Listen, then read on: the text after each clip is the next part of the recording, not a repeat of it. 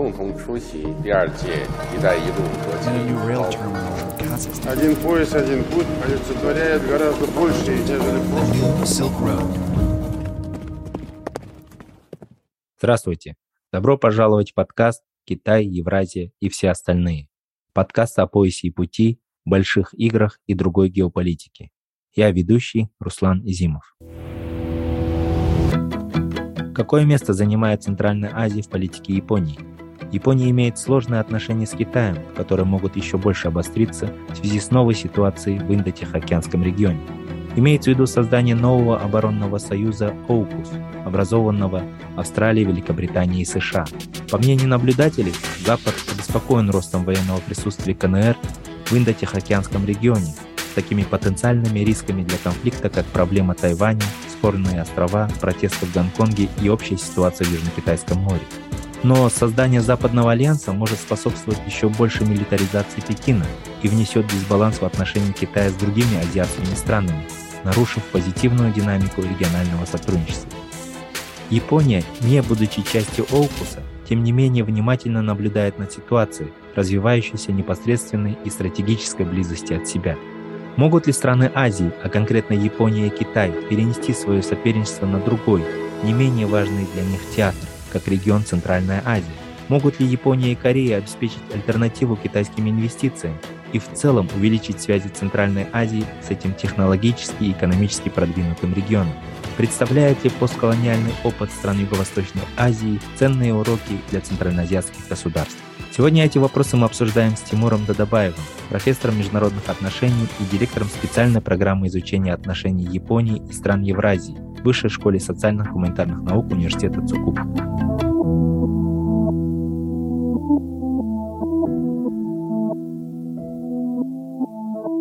Очень рад быть сегодня с вами. Я думаю, необходимость дискуссии по проблематике региона зачастую рассматриваются больше вопросы внутрирегиональные, но в то же время очень важно для Центральной Азии самой позиционирование региона, так как географический регион все-таки является в центре евразийского континента, то определение важных принципов отношения региона с разными странами должно обсуждаться. Я очень рад, что у нас состоится эта дискуссия.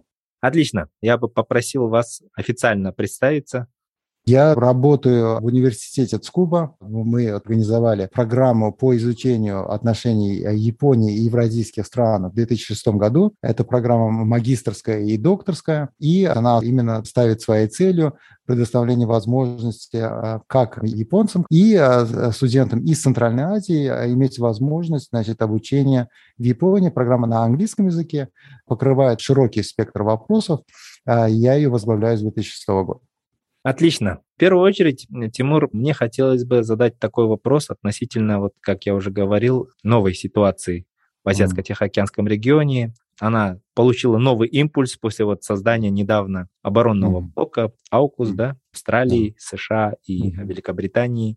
Об этом сейчас много говорят в экспертном сообществе, но, как правило, мы, как экспертное сообщество Центральной Азии, также обсуждаем со стороны. Мне хотелось бы узнать ваше мнение, как человека, который непосредственно находится в этом регионе, в Японии, в настоящее время. Как вы оцениваете создание такого нового оборонного блока? Как это может повлиять на нынешнюю конфигурацию сил в Азиатско-Тихоокеанском регионе? Как это может повлиять на позиции и дальнейшие подходы Китая, очень ключевого, важного игрока? Может ли Китай дальше еще больше милитаризироваться? И как это все может отразиться в перспективе на странах Центральной Азии? Как вы правильно сказали, блок этих трех стран, Соединенных Штатов, Австралии и Великобритании, это последний или самый новый альянс оборонного характера, который ставит своей задачей объединение ресурсов этих трех стран для того, чтобы обмениваться военной какой-то информацией, обмениваться технологиями, в частности, то есть речь идет о передаче, Австралии технологий строительства атомных подлодок. И, естественно, создание этого альянса направлено на сдерживание Китая в данном регионе. Мы, находясь в Японии, наблюдаем за созданием этого альянса с интересом, но в то же время нужно отметить, что у Японии свой подход. Япония очень активно участвует в организациях, которые открыто заявляют о своей антикитайской направленности или о направленности для сдерживания Китая. И это понятно, существовали какие-то проблемы колониального периода между, то есть, Японией и Китаем, которые до сих пор остаются очень чувствительными, но в то же время, то есть, Япония вкладывалась очень сильно в китайский рынок. После Второй мировой войны существует огромное количество японских компаний, которые рассматривают китайский рынок как для себя очень важным. И кроме этого, милитаристская вот эта составляющая, то есть составляющая военная, она для Японии не является очень привлекательной, потому что мощь японского государства определяется ее экономической силой. И в этом плане Япония предлагает свою альтернативную концепцию, которая была еще в 2016 году объявлена премьер-министром Абэ. Это концепция свободного и открытого Индо-Тихоокеанского региона, Free and Open Indo-Pacific Region. Та концепция не была милитаризованной, то есть она не была военно направленной. Цель той концепции – обеспечение свободного судоходства, свободной торговли в данном регионе и экономической стабильности. И это, я думаю, для Японии намного важнее, нежели развитие партнерства через обмен технологиями в плане военного развития. На данный момент мы не видим прямого участия Японии в новом альянсе, созданном Соединенными Штатами, Австралией и Великобританией. Но сам факт того, что существует напряженность в данном регионе, он не играет на руку Японии, потому что для Японии все-таки, как я уже сказал, стабильность экономическая, она определяет возможности для проникновения ее компаний на рынки Китая или других стран. Что это может значить для стран Центральной Азии? Привод отношения этого альянса к Центральной Азии как такового нету, в силу того, что, то есть, регионально он распространяется на Индо-Тихоокеанский регион. Но сам факт того, что создается альянс, который затрагивает интересы таких стран, как Китай и Япония, обе страны в какой-то степени являются стратегическими для Центральной Азии, не является положительным для стран Центральной Азии в том плане, что напряженность в этой части региона никак не будет играть позитивной роли для проникновения этих стран в центральноазиатские рынки. Отлично, но хотел бы дополнительный вопрос задать. Если у Японии есть такая отдельная, своя концепция, то есть свое видение отношений в Азиатско-Тихоокеанском регионе? Сама концепция Free and Open Indo-Pacific, она основана на том, что для Японии очень важно обеспечить свободное судоходство. Это очень важный вопрос сейчас из-за того, что территориальные диспуты возникают в данном регионе. Определенные страны не могут прийти к консенсусу, скажем, с тем же с Китаем или даже сама Япония с Кореей и с Китаем о принадлежности, то есть определенных территорий, что ставит или, по крайней мере, делает не совсем стабильным вопрос использования этих морских территорий для судоходства, а также экономической деятельности. И поэтому при объявлении вот этой концепции свободного Индо-Тихоокеанского региона именно была в основу положена концепция. Эта группа стран, она будет объединена общими ценностями, что все эти страны разделяют, общий подход в плане, верховенства закона, в плане того, что все диспуты должны решаться на мирной основе и так далее. И вот эта концепция, она и была выдвинута премьер-министром Японии Абэ, и сейчас активно продвигается в самой Японии. Традиционно все концепции, которые подразумевают военное противостояние, не очень популярно в Японии. Единственная концепция, которая воспринимается, это стратегическое сотрудничество между Японией и Соединенными Штатами, которое японское правительство считает основой для своей концепции безопасности. Кроме этого, зачастую ставятся именно экономические цели, как я уже сказал, потому что это определяет, экономическую мощь самой Японии. Хорошо. Но, насколько мы знаем, у Японии конкретно с Китаем достаточно сложные отношения, с одной стороны. Но, с другой стороны, это очень важные отношения. Это один из ключевых торговых партнеров. И здесь у Японии в отдаленной, где-то если сравнивать, такое же сложное положение, как и, наверное, отчасти у стран Центральной Азии, когда приходится балансировать между интересами, между собственными, национальными и между интересами разных партнеров. В данном случае, если посмотреть со стороны Китая, Китай в нынешней ситуации стремится, наверное, больше к снижению политических разногласий с Японией, да, и с другими крупными своими партнерами, там, такими как Евросоюз, создавая для этого дополнительные стимулы для проведения им независимой от США линии, да, политики, экономических связей с Китаем. Вот. А что делает Япония в отношении Китая? То есть как Япония видит свои отношения с Китаем в условиях вот новой конфигурации сил в Азиатско-Тихоокеанском регионе? Вы правы, что Китай является очень важной страной для Японии. При всех разногласиях, при всех напряженностях в Японии нету ни одной политической силы, которая будет отрицать сам факт значимость Китая для экономики, ну и в принципе политики, то есть региона очень высокая.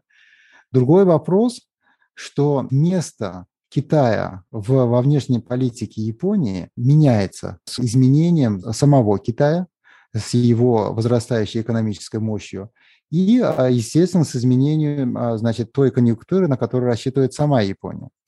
И в данном случае нужно сказать, что после Второй мировой войны японские как корпорации, так и правительства очень сильно вложились в экономику Китая. И очень долгое время экономическая составляющая, она была основой для продвижения общих интересов. И даже те, значит, территориальные диспуты, которые были, они были заморожены в силу того, что, то есть, была идея, что, может быть, следующее поколение будет решать эти проблемы. Сейчас, после того, как Китай превратился в настоящую супердержаву, а японское экономическое могущество, которое присутствовало в 90-е годы, оно потихоньку отходит на более такие умеренные позиции, то мы видим, что и отношения между странами тоже меняются. Мы видим, что в силу своей экономической мощи и политической, естественно, мощи, и военной мощи Китай – менее сдержанно реагирует на моменты, которые являются раздражающими для китайского руководства и зачастую, значит, демонстрирует как свою экономическую силу через санкции, которые вводятся против японских компаний, либо, то есть, против, значит, определенных продуктов, или через вот демонстрацию, значит, военной мощи на границах с Японией. Также в последнее время очень часто ставятся именно вопросы о территориальной принадлежности, то есть разных островов, которые находятся между Китаем и Японией, и это также не добавляет какого-то позитива в отношениях. Отношение Японии к Китаю меняется в том плане, что на данный момент становится очевидным, что Китай не будет той страной, которая стратегически или в долгосрочной перспективе будет безусловно поддерживать японские компании. Мы часто видим, что политика, значит, китайского правительства, которая призывает к экономическому национализму в какой-то степени, к бойкоту каких-то, значит, товаров из Японии и так далее, приводит к тому, что даже японские корпорации, которые уже основали свои производства, они задумываются о выходе из Китая. И этому также способствуют не только вот политические какие-то моменты, но и сам факт того, что экономически Китай вырос.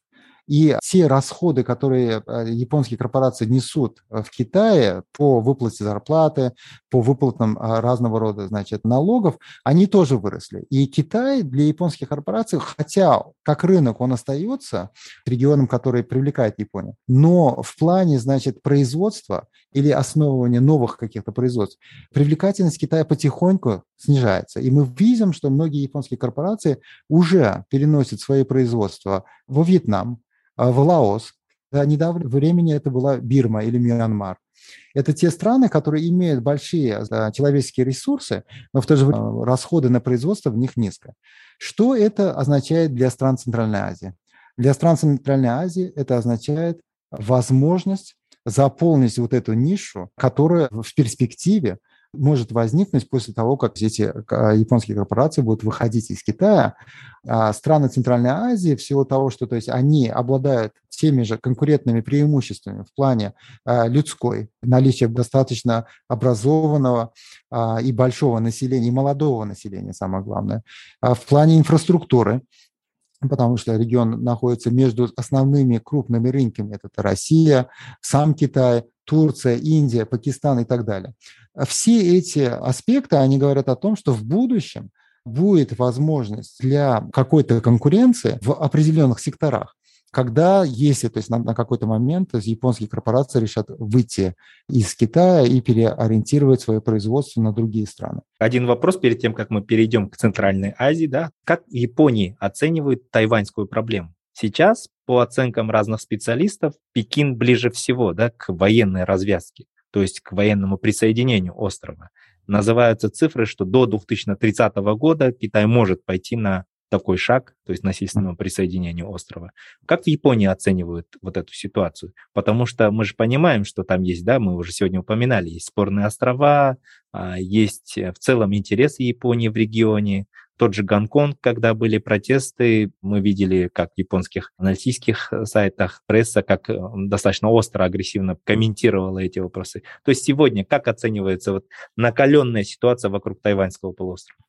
Буквально вчера бывший премьер-министр Японии Абэ заявил о том, что любой кризис вокруг Тайваня будет кризисом для Японии тоже. И это очень сильный, значит, посыл по отношению к Китаю, потому что Япония и Тайвань имеют очень сильные узы, связи между собой.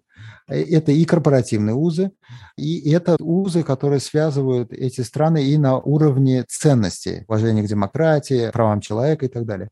Поэтому в целом, то есть можно с уверенностью говорить о том, что общественная симпатия и политическая симпатия однозначно на стороне Тайваня в этом споре с Китаем. Но для Японии простого решения этого вопроса не существует.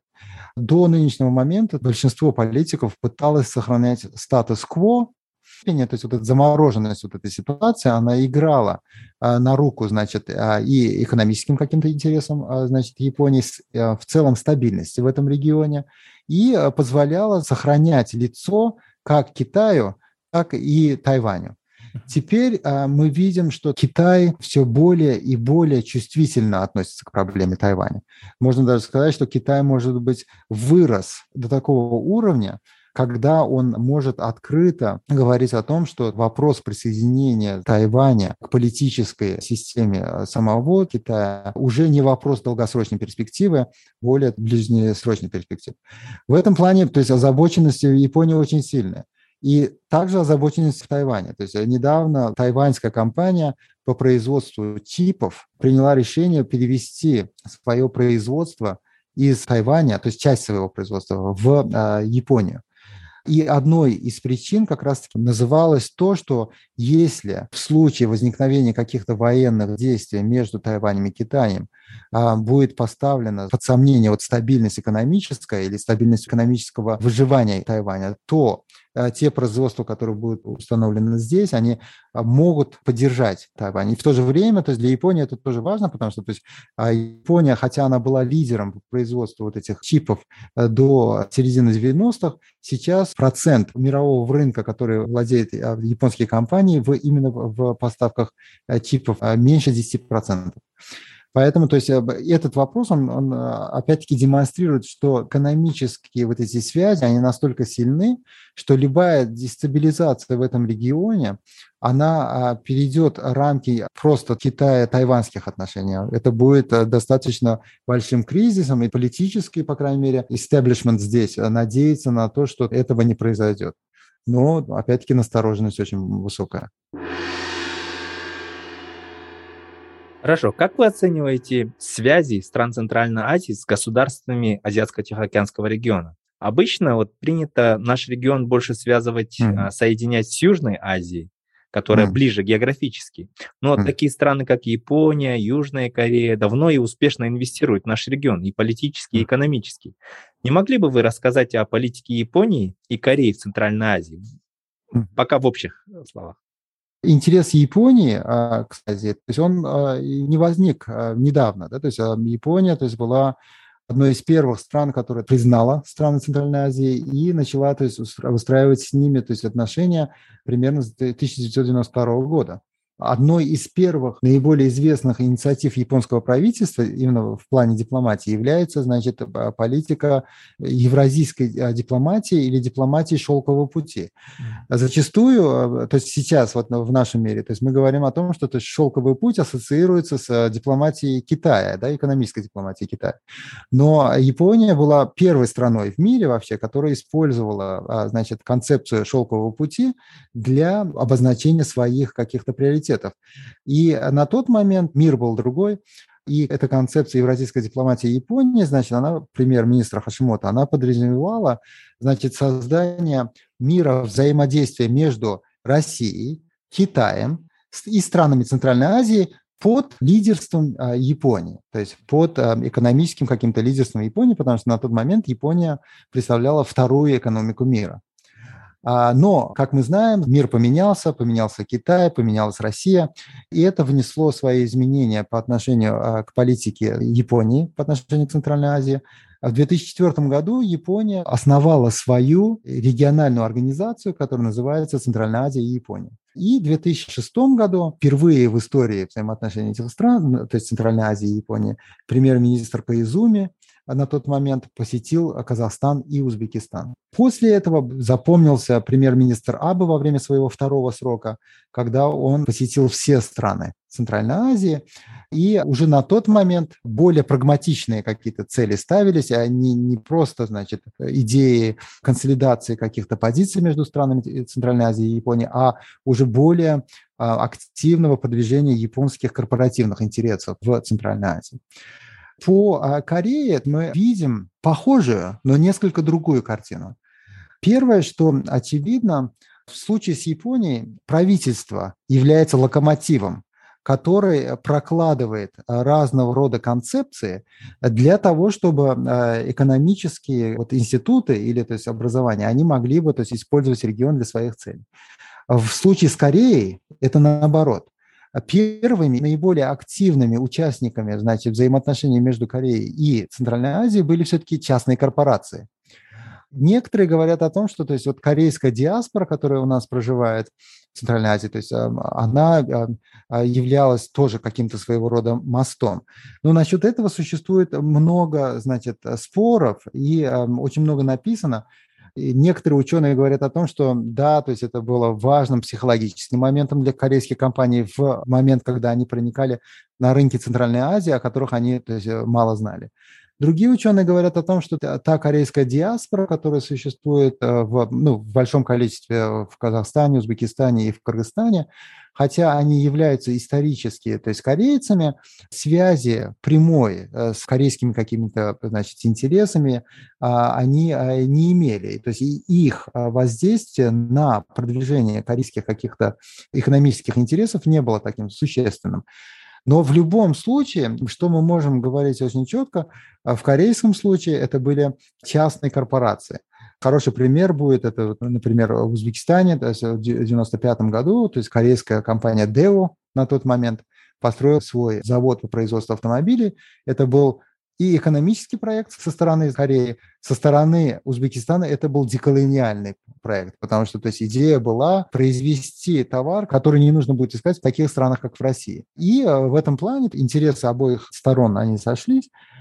Вплоть до середины 2000-х корейское правительство не имело своей политической какой-то концепции в отношении региона. И только после того, как корейские компании очень активно начали лоббировать корейское правительство, были созданы несколько концепций, которые подразумевали северную политику, то есть, север по отношению к региону, строительство инфраструктуры, железного шелкового пути, как они называются, строительство железной дороги. Но в случае с Кореей в политическом плане существует проблема Северной Кореи.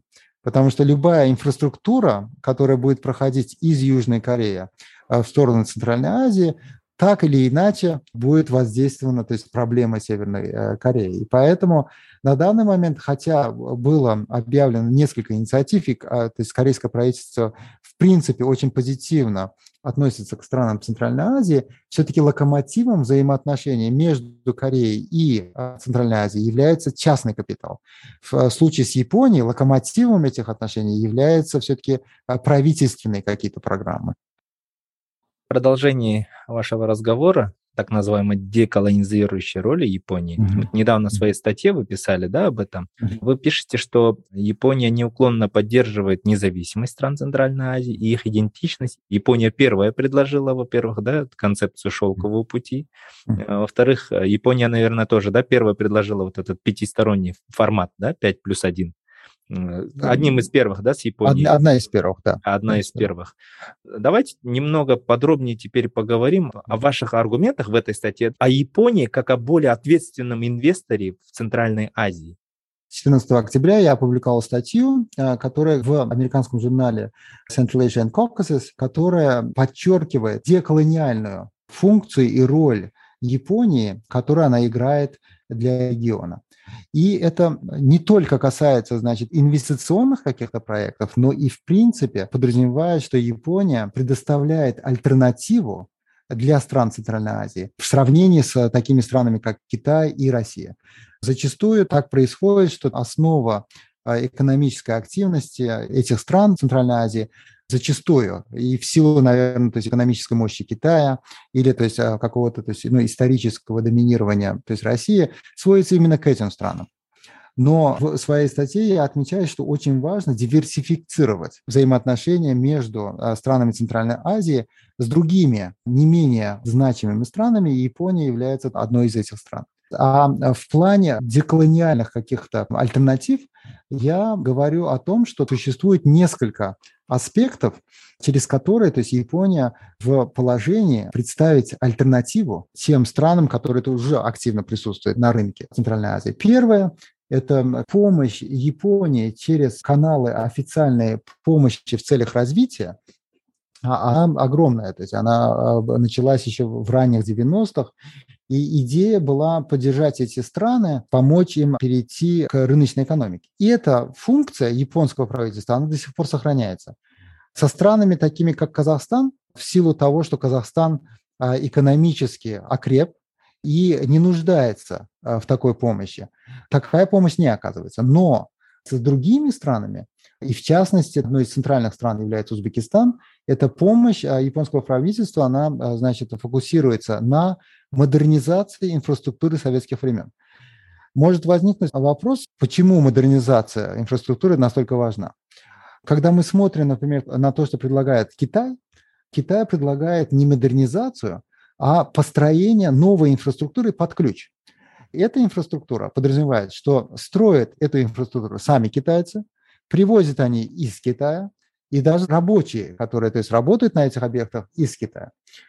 А Япония подходит к этому по-другому. В данном случае, то есть, я считаю, что Япония, она более чувствительна к тому, что регион Центральной Азии в плане инфраструктуры, он отличается от других развивающихся стран, потому что какая-то основная инфраструктура, она уже существует. Просто технологии, которые применялись при построении инфраструктуры в советские времена, они немного устарели. И поэтому, когда, например, речь идет о переоснащении тепловых станций, о переоснащении каких-то сетей электроэнергии и так далее, зачастую нет необходимости в разрушении той инфраструктуры, которая существует, и построении новой.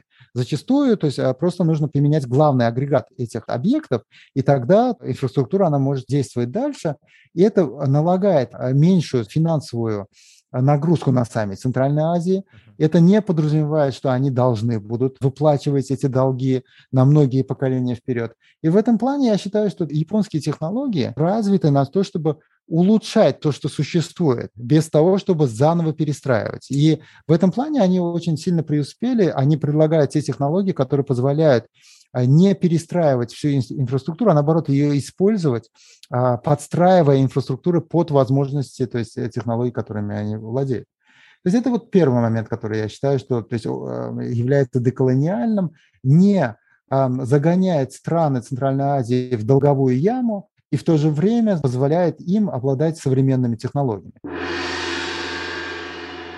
Второе – это, значит, усилия Японии по развитию человеческого капитала. Значит, развитие человеческого капитала – это очень важно, потому что зачастую, когда даже мы сравниваем те проекты гуманитарного характера, которые оказывает Китай в регионе и Япония, мы видим, что зачастую, то есть китайские проекты, они фокусируются на распространении, значит, образования китайского языка, китайской культуры, потому что идея состоит в том, что эти люди потом смогут помогать китайским корпорациям продвигать их интересы в регионе, что, то есть, в принципе, логично. Что мы видим в случае с Японией, Япония тоже продвигала японские курсы, да, японоведение в регионе в 90-е годы. В последнее время Япония перешла к продвижению, значит, образования по направлениям цифровых технологий, по направлениям переработки энергетических ресурсов. И причина в этом проста. Те ресурсы человеческие, которые, то есть, Япония готовит в регионе, они, с одной стороны, предназначены для самих стран региона, но в то же время зачастую ставится вопрос о том, чтобы использовать эти человеческие ресурсы на рынке Японии. И в последнее время, например, я могу вспомнить, пару лет назад один из ярких примеров, Japan Digital University, он называется, это цифровой университет Японии, который был образован в Ташкенте. И, значит, организация, которая его основала, это частная компания, которая называется Digital Knowledge. Она фокусируется на дистанционном управлении в плане цифрового образования. Говоря простым языком, они готовят программистов на местном уровне. Те ребята, которые поступают в этот университет, они должны полностью платить за свое обучение. И эта организация провела переговоры с местным банком, чтобы этот банк выдавал этим студентам кредиты, образовательные кредиты. После того, как эти студенты поступают в это учебное заведение, они проходят обучение именно программированию, и на третьем курсе им начинают поступать контракты, не выезжая из Узбекистана, от японских компаний.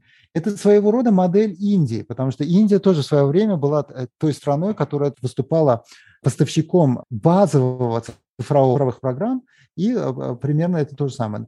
После того, как эти ребята заканчивают, после 4 лет обучения, самых лучших из них японские компании принимают к себе на работу. А почему эта сфера настолько интересна в Японии? Сейчас японское правительство поставило большую цель цифровой трансформации всего общества. И мы даже вот по своим выпускникам чувствуем, насколько существует недостаток в работниках в этой сфере. То есть любой человек, который обладает определенным набором знаний в программировании, просто на ура воспринимается японскими компаниями. И вот то, что делает этот университет, основанный частной японской компанией, показывает, что Япония пытается, с одной стороны, проводить вот эти образовательные кампании для самих стран, но, с другой стороны, то есть это для нее самой тоже очень важно. Разговаривая с этой компанией, они сказали, что вообще, в принципе, у них есть цель выхода на все страны Центральной Азии, а в будущем и даже на выход на российский рынок. Планы довольно-таки амбициозные. То есть вот этот аспект, вот один из тех аспектов, которые я вижу, который, с одной стороны, представляет возможность не эксплуатировать местные ресурсы, но в то же время он является позитивным как для развития самой Японии, так и для развития стран региона. А вот другой аспект, он относится к образованию как деколониальной модели. Образование как деколониальная модель – это очень важный аспект, потому что для ребят из Центральной Азии важно иметь альтернативу. А зачастую в силу каких-то языковых ограничений и так далее многие едут в Россию, есть те, которые едут в Китай, есть те, которые едут в Америку, но страны Азиатско-Тихоокеанского региона зачастую представляют ту альтернативу, потому что в плане менталитета, в плане отсутствия, значит, каких-то преступлений, основанных на расовом различии, которые мы видим, скажем, в России или в Соединенных Штатах. То есть эти страны, они представляют собой ту альтернативу, которая для региона очень важна, мне так кажется. И в этом плане как Япония, так и Корея являются теми странами, которые представляют вот эту деколониальную модель образование, когда ребята могут приехать в эти страны, получить, значит, информацию и образование по самым высоким, значит, технологиям, и в то же время, значит, использовать их как в этих странах, либо в своих государствах. Ну и последнее, Это концепция новых и старых энергетических ресурсов. В энергетическом секторе японские корпорации в течение последних 30 лет очень активно укрепляли свое присутствие в богатых ресурсами странах Центральной Азии, таких как Казахстан, например, или Туркменистан. Однако вот новые рубежи для японского корпоративного сообщества появляются со стремлением самого японского правительства декарбонизировать японскую экономику. Хотя это стремление снижает важность богатого углеродом региона Центральной Азии, но в то же время это открывает новые возможности для японских корпоративных сообществ по продвижению своих технологий, возобновляемых источников энергии в регионе Центральной Азии. В частности, прогнозируемое вот это падение спроса на природный газ и нефть в долгосрочной, естественно, перспективе связано с декарбонизацией в Европе, в Китае, даже самом, и в Японии, подталкивает страны Центральной Азии к выработке собственных ответных мер, таких как стремление, например, переработать свои углеродные энергетические ресурсы в водород. К сожалению, для Центральной Азии технологии переработки существующих ресурсов водород в Центральной Азии нет. Лидерами по этим технологиям сейчас являются Германия и Япония. И в этом плане передача технологий в разной форме. То есть это может быть либо помощь через государственные каналы, это либо может быть, значит, экспансия корпоративных каких-то интересов, которые работают в области водорода в Центральной Азии. Они могут быть очень востребованы.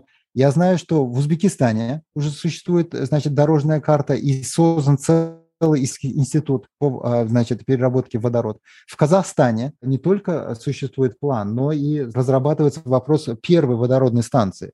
И эта ниша по разработке вот новых источников, извините, то есть является, я думаю, то есть вот третьей альтернативой, которую, то есть, я вижу в плане того, что Япония может предложить в регионы, и это не будет означать, что Япония будет эксплуатировать эти страны, но в то же время это будет выгодно всем участникам этой транзакции.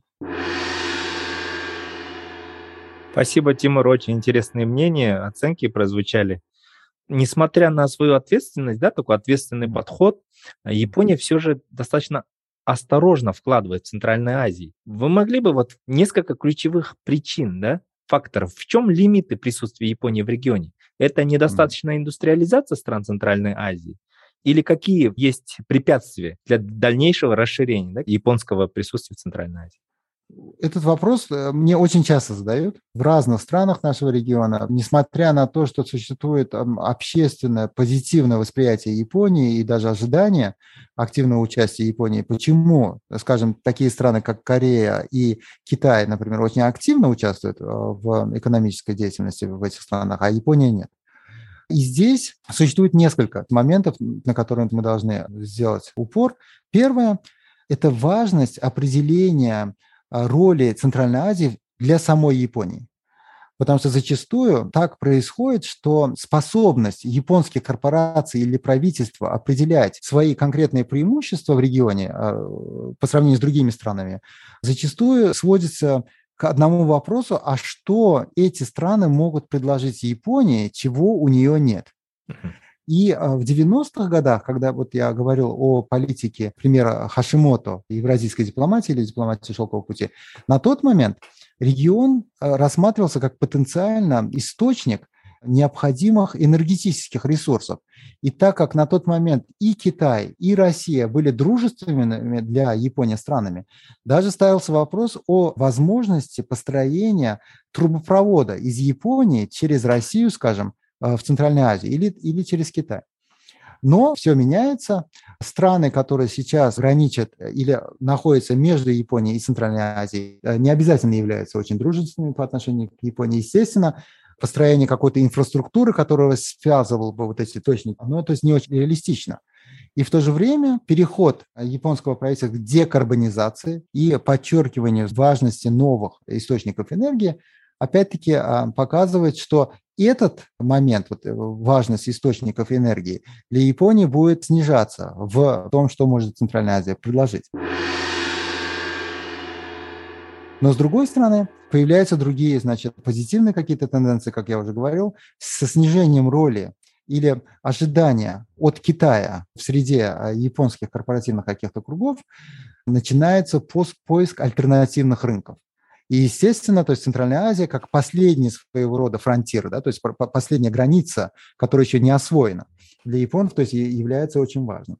И в последнее время, то есть вот существует Японская ассоциация по внешней торговле, она предложила очень интересную концепцию, которая звучит как «произведено в Японии, в Центральной Азии», то есть «made by Japan in Central Asia».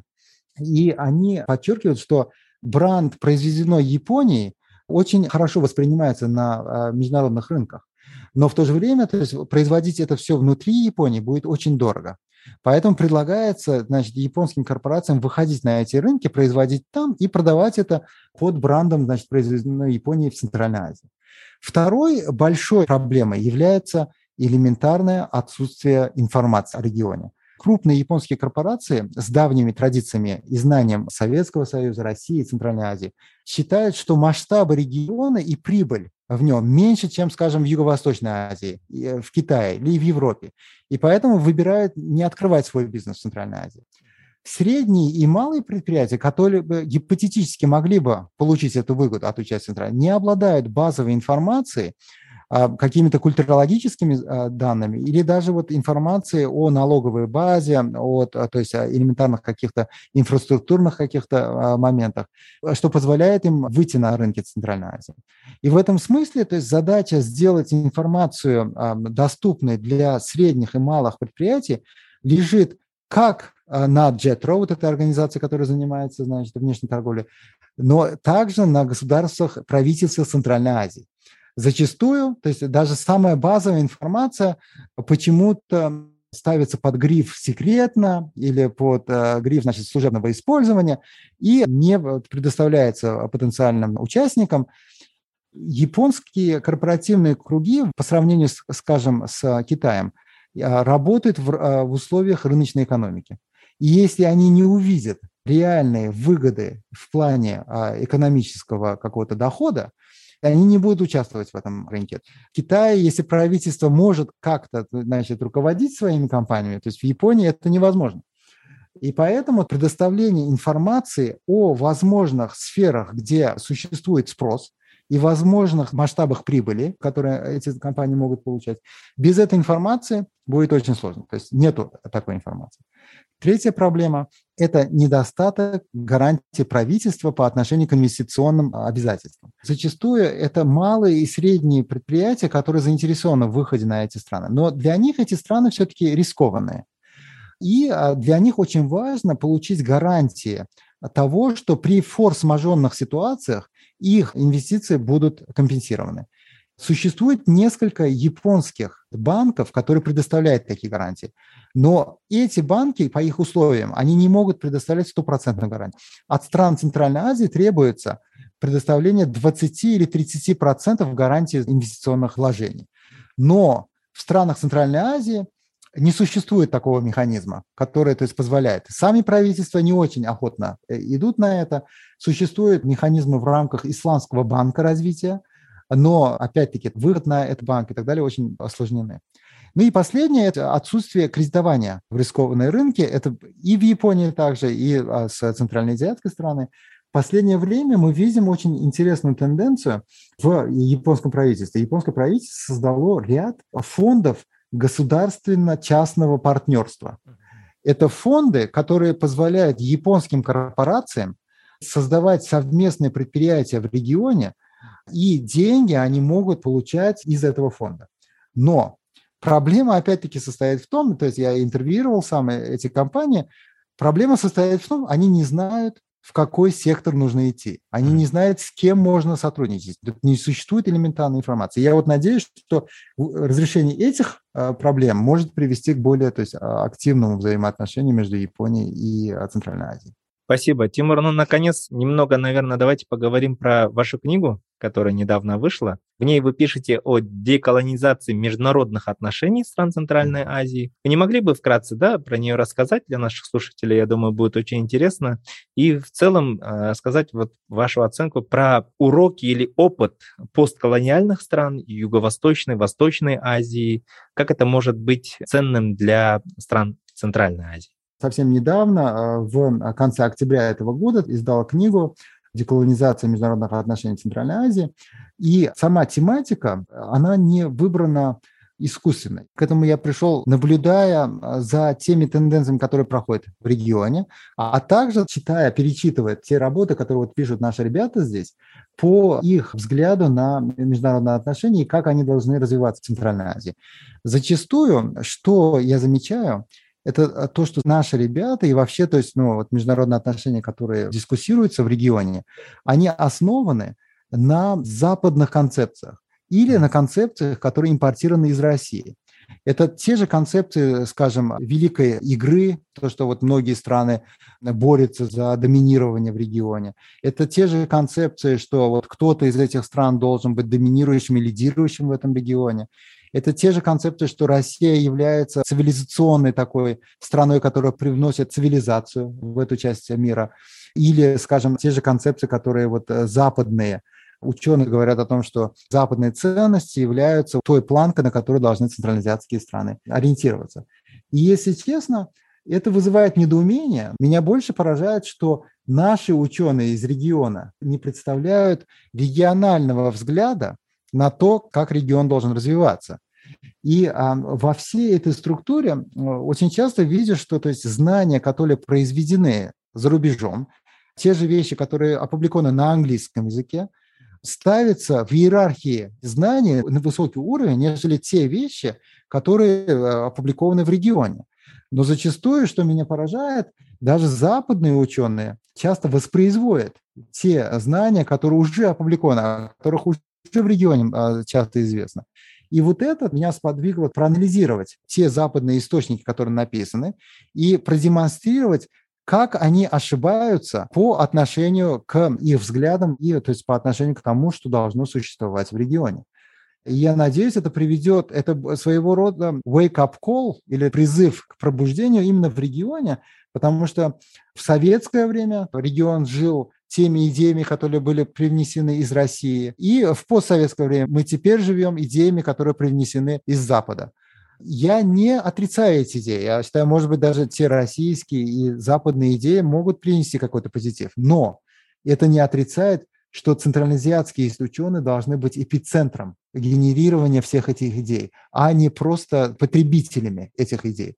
Зачастую это так и происходит. Это примерно та идея, которую я пытался передать. Очень интересно. Тимур, спасибо большое. С нами был Тимур Дадабаев, профессор международных отношений, директор специальной программы изучения отношений Японии и стран Евразии в Высшей школе социальных и гуманитарных наук Университета Цукуба.